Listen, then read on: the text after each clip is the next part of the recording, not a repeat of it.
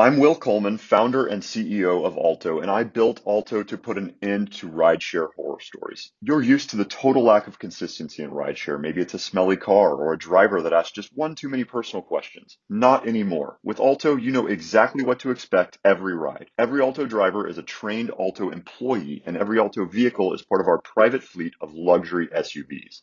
Say goodbye to rideshare horror stories. Download the Alto app today and use code FOUNDER for $10 off your first ride. Ciao a tutti e benvenuti al Forza Italia Podcast. Io sono Matteo e la puntata di oggi sarà la seconda parte della mia storia delle Olimpiadi. Questa puntata l'ho intitolata Dopo Pechino perché molto spesso la gente non sa cosa prova una persona a vincere le Olimpiadi, o meglio, è la domanda che si fa più spesso, no? Cosa, cosa hai provato? Com'era essere lì? Però per me è stato, diciamoci, particolare. Non voglio dire diverso perché ognuno la vive a modo suo, però per me è stato molto particolare e oggi ve ne parlerò. Volevo prendermi un secondo per ringraziarvi per tutti i complimenti e per il successo che state regalando a questo podcast. Eh, non è dovuto e per me è fantastico. Vi ringrazio e siete fantastici, niente. Volevo solo dire perché ogni volta che, che mi fate un complimento o comunque che vedo le, le statistiche faccio un sorriso. Eh, per me questo progetto era un gioco, era un sassolino che volevo togliermi dalla scarpa però sono molto contento che stia andando nella direzione giusta e che soprattutto vi possa aiutare in qualche modo.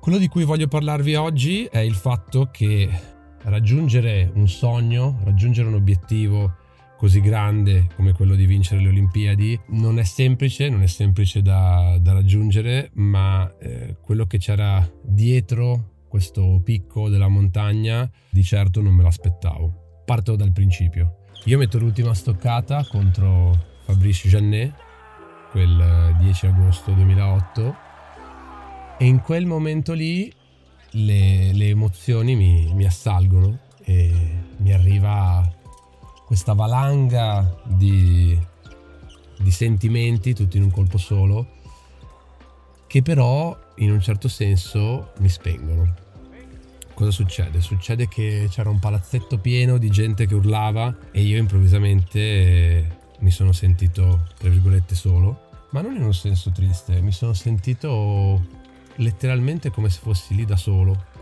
e non sentivo più niente, avevo proprio cioè, a livello di udito, a livello di, di sensazioni, era come se, se avessi un'anestesia. Per un attimo mi si è spento tutto. Poi mi sono girato, eh, ho visto Angelo Mazzoni, il mio maestro, che saltava sulla pedana e sono ritornato per un attimo presente, l'ho abbracciato e poi sono andato verso il pubblico, eh, verso i miei amici soprattutto della, della spedizione italiana, eh, verso lo staff, verso Carlo Carnevali a, a festeggiare con loro. Dalla parte opposta del palazzetto c'erano i miei genitori. Volevo andare anche da loro, li avevo sentiti urlare per, per tutta la gara, però non potevo perché appena vinci le Olimpiadi finisci in un turbine di cose da fare, diciamoci diventi improvvisamente qualcuno, no? Due secondi prima non sei nessuno, due secondi dopo sei il campione olimpico, è un appellativo che poi ti porti dietro per tutta la vita.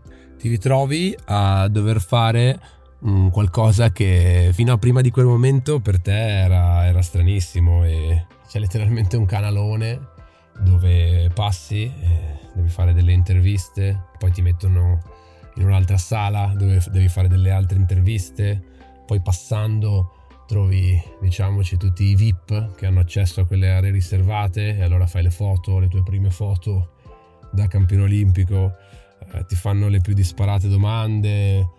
Uh, è difficile capire, soprattutto per me che, che avevo 25 anni ed ero, diciamoci, un eh, ragazzo semplice, nel senso che per tutta la vita, fino a quel momento lì, avevo fatto una vita normale, una vita di sacrificio, una vita da atleta, dove tutte quelle cose lì c'erano veramente poco. E niente, segui questo canalone eh, dove non, non, almeno io non capivo niente e ti ritrovi a dover eh, fare quello che ti dice quella persona che hai davanti, cioè un paio di persone che ti guidano e, e poi dopo devi andare al doping e poi nel frattempo fai le foto con tutti i volontari delle Olimpiadi, penso di aver firmato 10.000 autografi il primo giorno e poi devi andare a Casa Italia. Casa Italia è una struttura che di solito non è al palazzetto, ma è in un altro posto. Ti portano lì e a Casa Italia ci sono eh, un sacco di altri VIP, gente molto famosa italiana, eh, eccellenze e tu improvvisamente diventi un loro pari, diventi uno di loro e queste persone che magari fino a due secondi prima avevi visto in televisione ti cominciano a parlare come se ti conoscessero da sempre, cosa che chiaramente non è vera. E nel frattempo non hai mangiato, hai una fame allucinante, vorresti soltanto sederti, mangiarti un piatto di pasta e berti un bicchiere di vino per la tua fatica, perché comunque è una gara molto faticosa, ma devi fare le foto per gli sponsor, devi fare di fare la presentazione con il presidente del CONI o chi per esso. E questa cosa qui è una cosa che dura tantissimo, almeno per me è durata tantissimo. E a Casa Italia, dopo penso due ore o, o due ore e mezza da quando avevo vinto, uh, finalmente ho potuto parlare con i miei genitori, ho condiviso con loro la mia gioia, erano le uniche persone veramente vicino a me che erano presenti e, e io insomma ero strafelice che loro fossero lì. Avevano fatto di tutto per esserci e sono molto felice che, che ce l'abbiano fatta e che abbiano potuto vedere il loro figlio eh, raggiungere un obiettivo, quell'obiettivo per cui aveva fatto tanti sacrifici, per cui era andato via di casa, per cui insomma quelle volte che chiamavo a casa e dicevo non ce la faccio più, eccetera, eccetera, è un premio, ecco, è un premio psicologico più che altro. Però lì ovviamente non ci capivo ancora niente. Non molto tempo fa ho rivisto la, mia prima intervista ufficiale per, per, la RAI, a parte che ero senza voce, però insomma non sapevo cosa dire.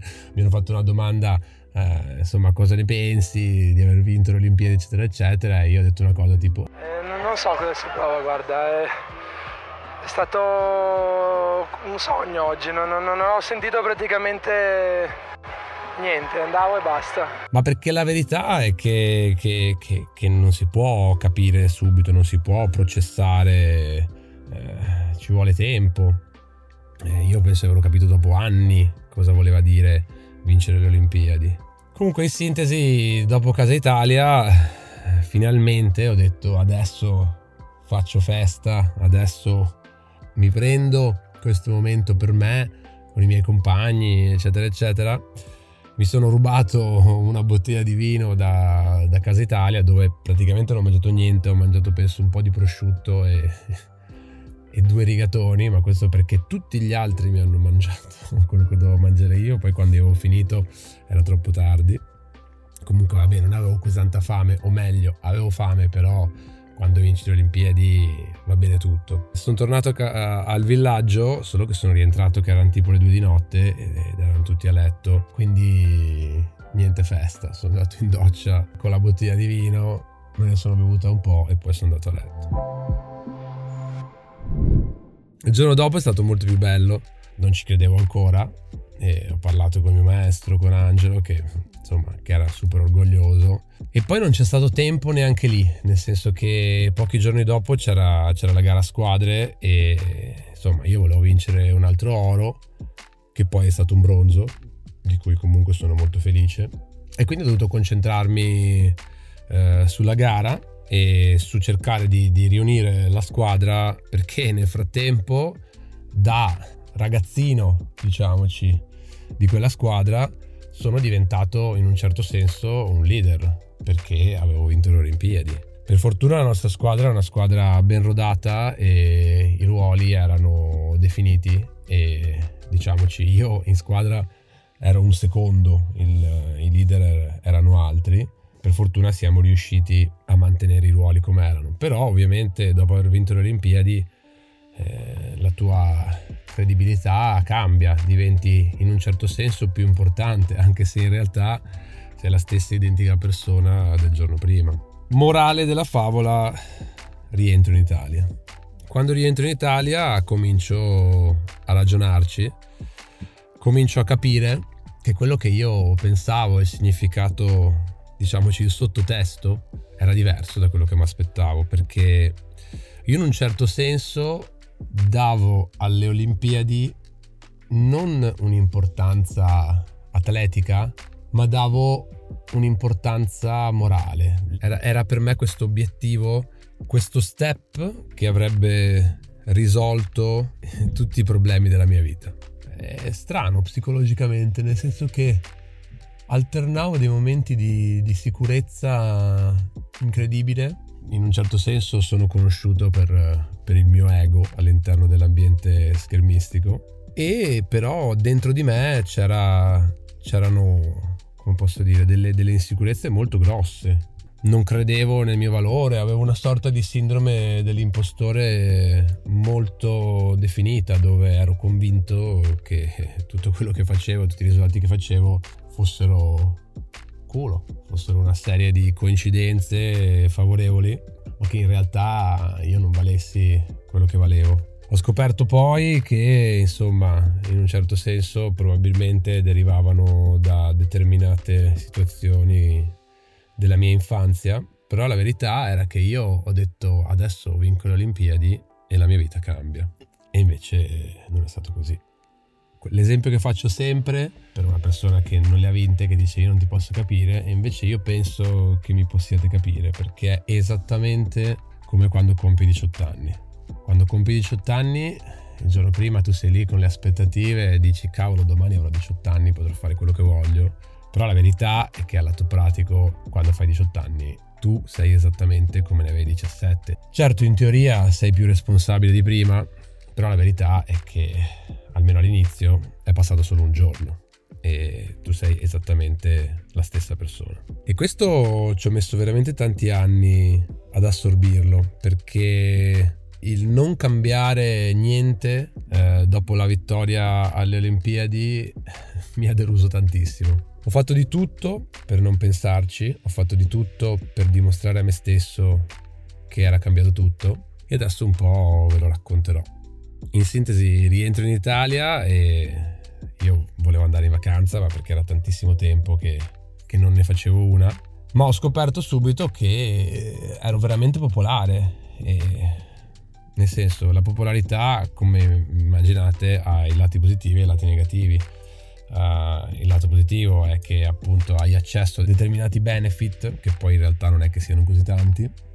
Il lato negativo è che non hai del tempo per staccare, perché io sono andato in vacanza, e venivo costantemente riconosciuto, venivo costantemente fermato, avevo bisogno di decomprimere e, e non ci riuscivo. E mi ricordo la, la mia ragazza di allora che in un certo senso mi incolpava di questa cosa, anche perché diciamoci, a lei interessava ovviamente la mia vittoria, però relativamente al fatto che fosse un mio obiettivo, però non è che dal suo punto di vista era cambiato qualcosa, però si rendeva conto che non riuscivamo a fare, diciamoci, una vacanza eh, tranquilla.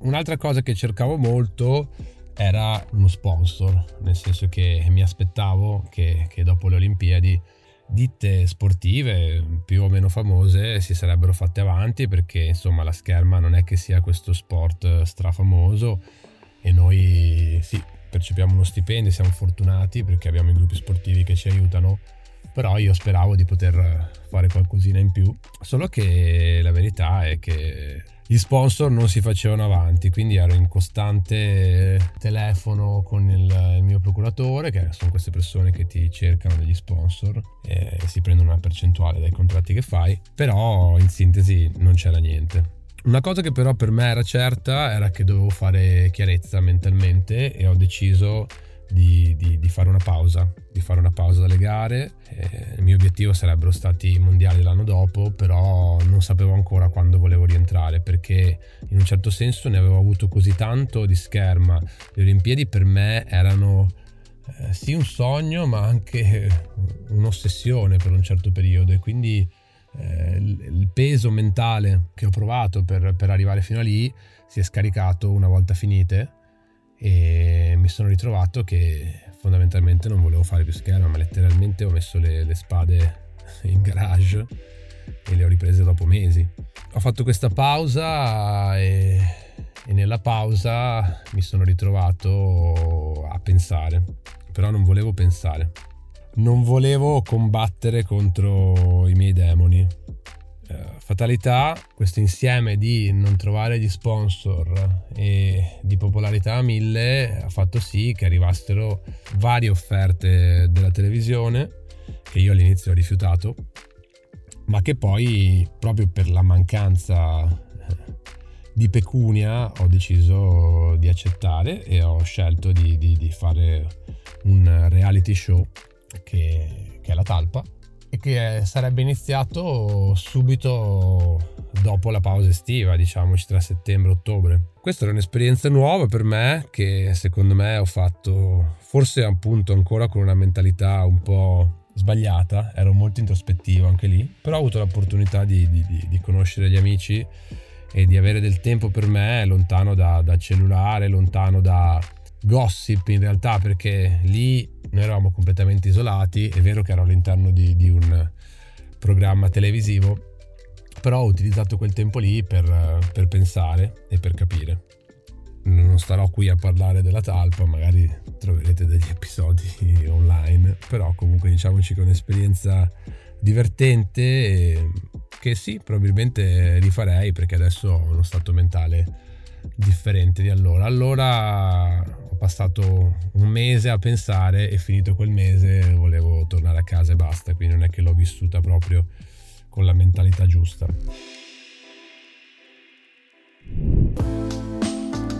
Quando sono tornato a casa ho capito che, che il premio delle Olimpiadi um, veniva tassato e anche alacremente e quindi tutti questi soldi che nella mia testa dovevo ricevere sono arrivati praticamente a essere metà e quindi ancora una volta le aspettative ti rovinano un sacco perché io avevo fatto dei piani, volevo comprare una casa, volevo diciamoci creare un business che, che poi mancava di fondi che non ho potuto fare almeno non subito. Questo era un periodo per me di, di grossa confusione dove ogni tanto diciamoci facevo delle capatine in televisione, però ho capito subito che la televisione diciamoci non era il mio ambiente. Come ho detto in passato non sono una persona così tanto social diciamoci a livello pubblico. Mi piace, mi piace stare con gli amici, mi piace stare con un gruppo ristretto di persone e mi piace, come posso dire, condividere me stesso con, eh, con poche persone, non con un pubblico troppo grande. Però nel frattempo io ero ancora, come posso dire, in questo turbine dove capitavano un sacco di cose, mi hanno mi regalavano, mi regalavano tra virgolette, nel senso mi offrivano delle macchine eh, sportive per pubblicizzare, non so, concessionario piuttosto brand, quindi io ero contentissimo perché insomma avevo 25 anni e fino a due secondi prima avevo una Seat Ibiza scassata. Da questo punto di vista qui forse è l'unico ambito in cui mi sono un pochino montato la testa, cioè le macchine, nel senso che io penso di essere rimasto più o meno sempre uguale a quello che ero, però le macchine mi hanno lusingato.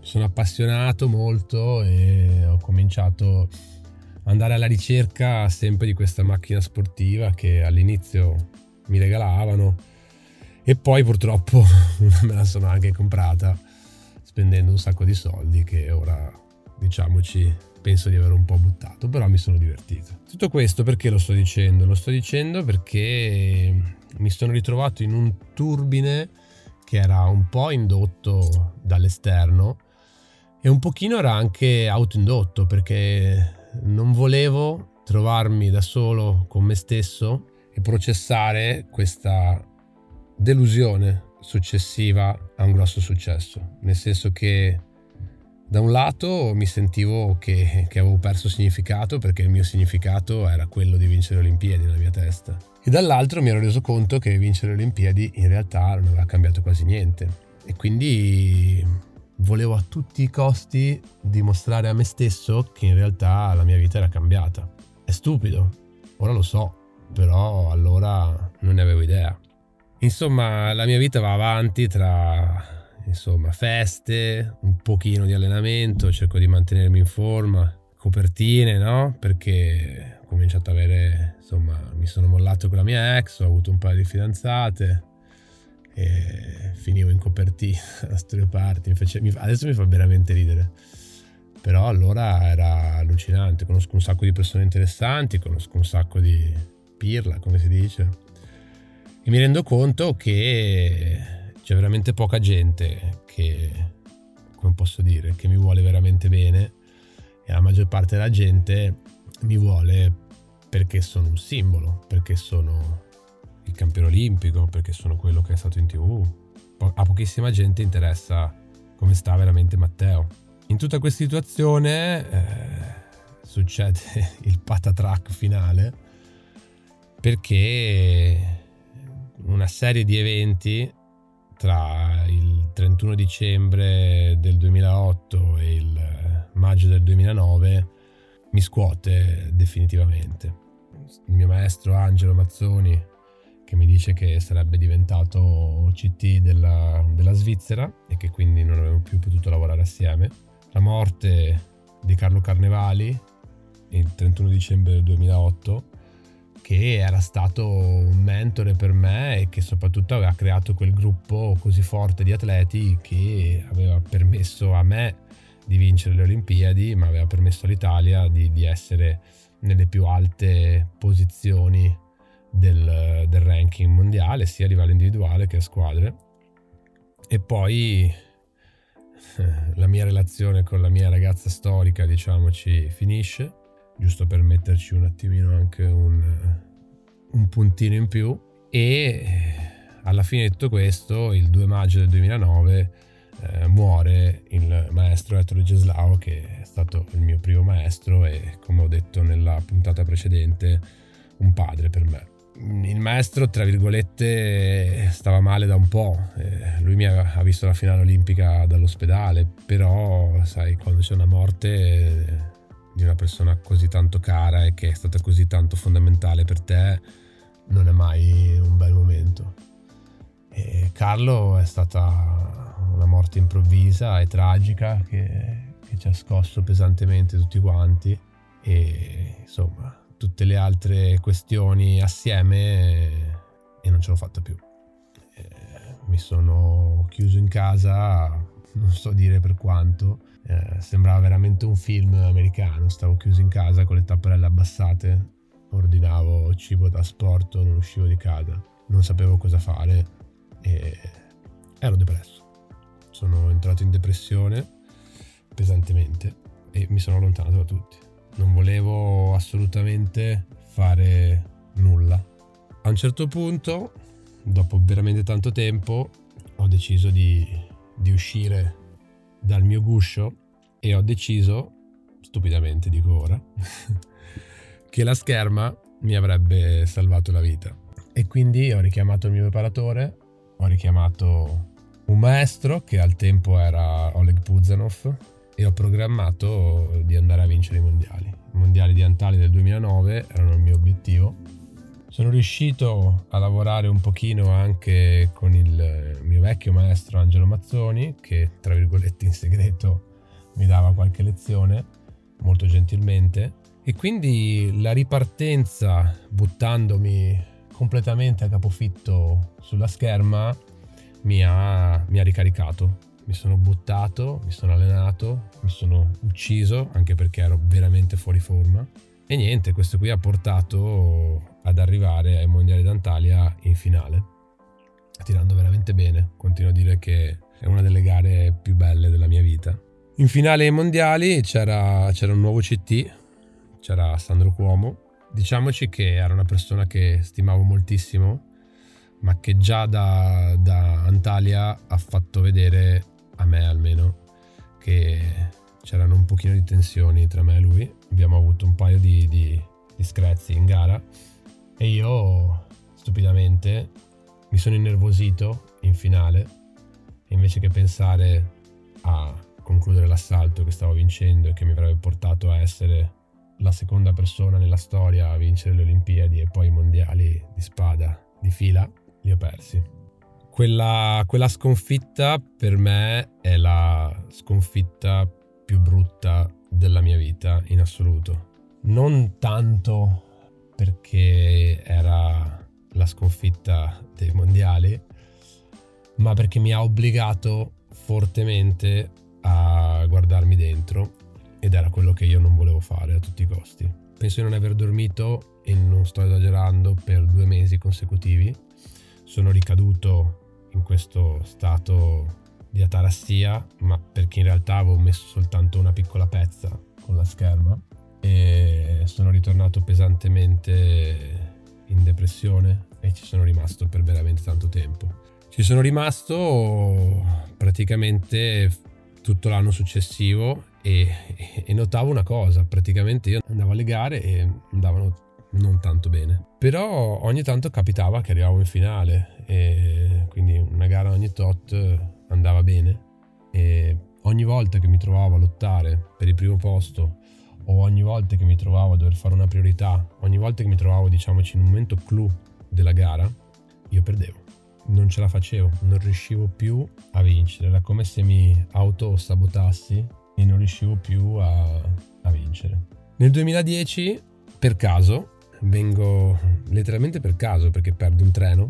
e quest'altra persona perde un treno, conosco Mara Bellerba che di lì a poco diventerà la mia mental coach. Io comincio a lavorare, le spiego un po' i miei problemi le spiego del fatto che a me non serve lavorare con un mental coach perché sono il primo a dire al momento che, che, è una cosa che probabilmente mi spaventa ma allora io facevo il grosso e dicevo che non era utile che io sapevo badare a me stesso da me e piano piano invece iniziamo a lavorare e, e funziona. E funziona ci vuole un po' di tempo naturalmente non è che sia una cosa istantanea. Però dal 2010 al 2011, eh, diciamoci all'inizio del 2011, riprendo a vincere. E soprattutto inizio a lavorare sulla mia vita. Comincio a capire che questa mia ricerca continua di una guida esterna, questa continua ricerca di qualcuno che mi delinei come persona, come atleta, eh, no? la ricerca di una stabilità sentimentale in una donna piuttosto che eh, le spese pazze o la cattiva gestione del denaro per ricercare in qualche oggetto eh, qualcosa che mi definisca oppure la ricerca di una guida in pedana o anche esterna che mi dica tra virgolette cosa fare è una cavolata io comincio a capire che sono io il capitano del mio vascello no? citando qualcuno eh, comincio a capire che, che devo delinearmi come persona, come essere umano, che sono importante per quello che sono, a prescindere dai risultati, e comincio a lavorare sul eh, Matteo uomo anziché sul Matteo atleta che, che, in realtà era quello che ero stato per tutta la vita perché ho iniziato scherma a 6 anni a 8 anni 8-9 anni ho cominciato a dire che volevo vincere le Olimpiadi e da lì io mi sono praticamente sempre definito solo come atleta. Questa cosa qui, se da un lato ha portato risultati, dall'altro ha portato a trovarmi a 27-28 anni che ero un bambinone, che ero una persona che sapeva fare tante cose perché vivevo da solo da quando avevo 19 anni, ma non mi ero mai realmente emancipato emozionalmente. E questa è una cosa che secondo me dovete ricordarvi. È fondamentale che vi prendiate cura di voi stessi. È fondamentale che vi troviate a capire che, che, il centro siete voi e che se voi state bene, stanno bene anche le persone attorno a voi, ma le dipendenze, anche affettive e sentimentali, di, di, di coach, di qualsiasi cosa, non vanno mai bene. Vanno bene le persone che vi completano, uh, vanno bene delle persone che vi danno un qualcosa in più, però vi dovete bastare da soli e questo moltissima gente io vedo che non l'ha ancora capito e io provo ogni volta a cercare di, di spiegarlo. Il mio percorso è stato veramente lungo e quando mi sono, diciamoci, ricostruito, o perlomeno ho iniziato a ricostruirmi come uomo, è stato poi quando ho iniziato a riprendere a vincere anche come atleta. Però era diverso, era, era bellissimo, era, vincevo per me, non dovevo provare niente a nessuno, non dovevo dimostrare a mio padre che valevo, non dovevo dimostrare al mondo eh, qualcosa, ero sicuro di me, se una gara andava male certo mi arrabbiavo, però rimanevo sicuro di me, c'era il sorriso nella, nella mia faccia, non ero più così tanto teso. Mi allenavo, uscivo quando potevo,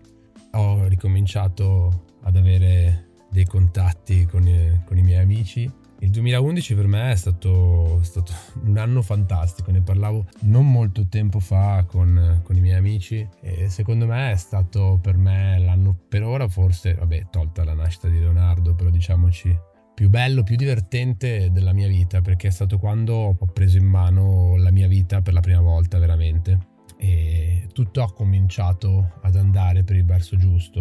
Ho iniziato anche lì a gestire meglio le mie relazioni, a gestire meglio la mia mente, ho iniziato a gestire meglio anche il mio denaro, ho smesso di fare cavolate, o perlomeno qualcosina la facevo sempre, però sempre molto meno. E tutto andava, tra virgolette, nel verso giusto, anche dal, dal lato, diciamoci, di, di sponsorship, eh, ho cominciato ad avere degli ottimi contratti eh, che mi valorizzavano nel modo che volevo io, cioè come atleta e, e quindi è stato un anno molto buono e ho fatto vari podi e mi sa un paio di vittorie in Coppa del Mondo. Però verso fine anno ovviamente dovevo fare qualche cavolata. E questa cavolata sono stati uh, i mondiali di Catania, mondiali vinti da Paolo Pizzo, meritatamente, ma ho avuto un po' di sfortuna e questi mondiali che avevano dei punti così importanti sono andati male. E mi sono ritrovato che mi mancavano 4 o 5 punti, non mi ricordo comunque non tantissimi punti per, per qualificarmi alle Olimpiadi di Londra. Eh, ero numero penso 5 al mondo, eh, ero molto in alto però eh, non mi ero ancora qualificato perché quelle Olimpiadi erano delle Olimpiadi a qualifica individuale che ora per fortuna hanno tolto, eh, o meglio, la qualifica individuale di per sé non è sbagliata secondo me, sbagli- era sbagliato il fatto che non ci fossero tutte le squadre e quindi la spada non aveva la gara a squadre e quindi si qualificavano solo due atleti, Pizzo era praticamente qualificato, io ero diciamoci addirittura d'arrivo, solo che non lo ero ancora matematicamente e necessitavo di almeno un risultato un pochino più grosso nel, nel 2012, l'anno dopo. Alla prima gara dell'anno a Legnano parto alla grande e nell'assalto che l'anno prima avevo perso contro Schmidt, che è stata la finale de- di quella gara dell'anno prima, uh, sull'8 a 2 per me, su una collisione molto forte, insomma continuo a dire che è stata provocata volontariamente perché il mio avversario era molto arrabbiato del fatto che stesse prendendole un sacco, mi infortuno. Il mio dito, la mia capsula articolare della mano destra esplode e con essa anche i legamenti. E al momento capisco subito che, che, è qualcosa di grave, però ovviamente la mentalità da gara mi fa continuare, quell'assalto lo vinco, vinco anche l'assalto dopo per entrare negli 8, nell'assalto per entrare dei 4 non, non ce la faccio più e mi ritrovo ad essere gravemente infortunato e non ancora qualificato per le Olimpiadi. Da qui niente, da qui ve lo dico alla prossima puntata. Voglio lasciarvi con, eh, con un'idea. Mi raccomando, dovete cercare di lavorare su voi stessi, dovete cercare di, di emanciparvi emozionalmente e fate in modo uh, che il vostro lavoro o che, che, o che quello che fate non vi definisca come persona. Come persona dovete crescere e definirvi da, da, voi stessi, non dovete dipendere da altro. Tutto quello che, che viene è poi accessorio e può essere utile, ma non, la vostra felicità non può dipendere da agenti esterni, perché se no, se no non funziona, non funziona mai. Io ho capito vincendo le Olimpiadi che vincere le Olimpiadi, tra virgolette, non serviva a niente. Io è una cosa che dico sempre. Ora sono contento, sono contento ovviamente di averlo raggiunto come obiettivo, però tutte le aspettative che riponevo prima su questa vittoria mi hanno fatto capire che era inutile e che stavo creando una situazione di, di stress eh, autoindotto che, che non serviva a niente. E poi un'altra cosa che vorrei dirvi è eh, lavorate su voi stessi e se potete fatelo con uno specialista perché quelli bravi insomma aiutano molto. Io sono stato diciamoci in terapia con vari psicologi e tutti quanti mi hanno aiutato e sono contento del percorso che ho fatto e probabilmente non voglio dire che non, non ce l'avrei fatta senza di loro perché alla fine um, lo psicologo ti aiuta a risolvere i problemi da te, non è che te li risolve. Però è, è una guida che appunto ti dovrebbe mettere nelle condizioni migliori per risolverti i tuoi problemi. E per me è stato fondamentale in un momento in cui veramente non sapevo dove andare e non so che fine avrei fatto. Non mi resta che augurarvi buone feste e ci risentiamo l'anno prossimo. Auguri dal Forza Taglia Podcast. Ricordati di condividere il podcast e di lasciarmi un commento per farmi sapere se ti è piaciuto o anche se c'è qualcosa che ti piacerebbe rivedere. Ricordati di seguirmi su tutti i social, bene o male sono Forza Taglia dappertutto e sai già come si fa. Alla prossima puntata.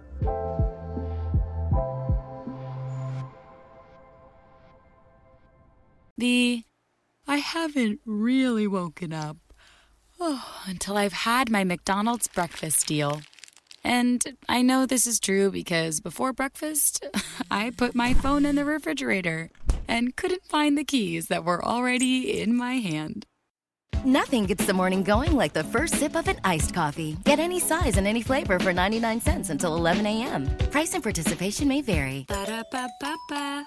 McDonald's. I'm loving it. I'm Will Coleman, founder and CEO of Alto, and I built Alto to put an end to rideshare horror stories. You're used to the total lack of consistency in rideshare. Maybe it's a smelly car or a driver that asks just one too many personal questions. Not anymore. With Alto, you know exactly what to expect every ride. Every Alto driver is a trained Alto employee, and every Alto vehicle is part of our private fleet of luxury SUVs. Say goodbye to rideshare horror stories. Download the Alto app today and use code FOUNDER for $10 off your first ride.